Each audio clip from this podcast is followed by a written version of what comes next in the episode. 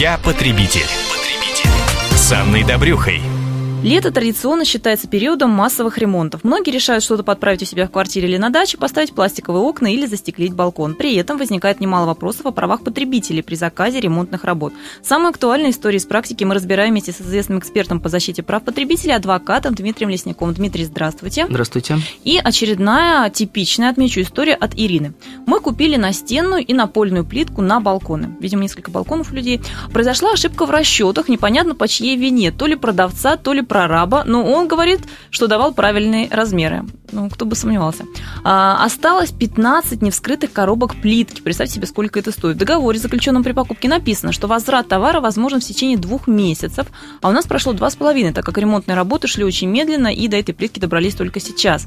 Подскажите, имеется ли какая-нибудь возможность вернуть лишних 15 невскрытых упаковок? И по скриптум прекрасно понимаю, что наша вина тут есть, конечно. Нужно было заранее проверить количество, но никто не думал, что настолько можно ошибиться. Вскрылось только, когда дело дошло до балконов. Итак, Дмитрий, возникает вопрос, кто виноват?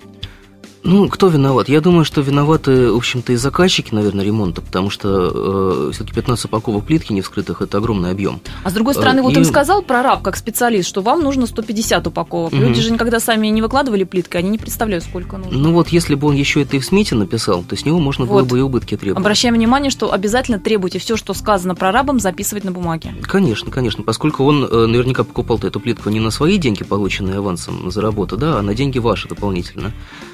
Поэтому крайне желательно вносить смету, в том числе и перечень материалов, которые необходимы для ремонта.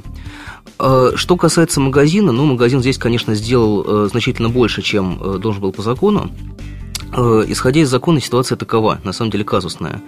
Закон говорит о том, что не подлежат обмену и возврату строительные и отделочные материалы, отпускаемые на метраж. Именно такая формулировка постановления правительства. А плитка? Плитка в зависимости от того, как она была продана. Такая практика сформировалась у нас судебная.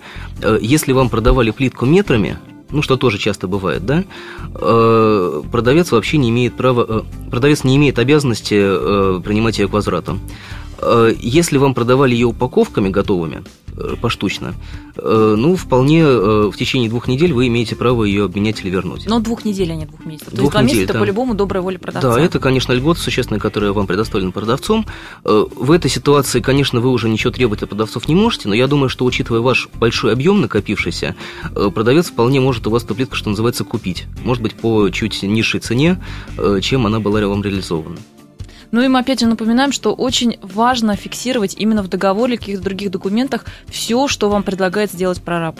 Безусловно. И если вы в ходе ремонта закупаете материалы, то, конечно, прораб должен отчитаться перед вами по затратам на эти материалы, предоставить документы платежные о том, где он и за какую сумму купил, и какой объем материалов. Мы надеемся, что наши советы помогут вам уберечься от уловок недобросовестных подрядчиков. А с вами был известный эксперт по защите прав потребителей, адвокат Дмитрий Лесняк. Я потребитель.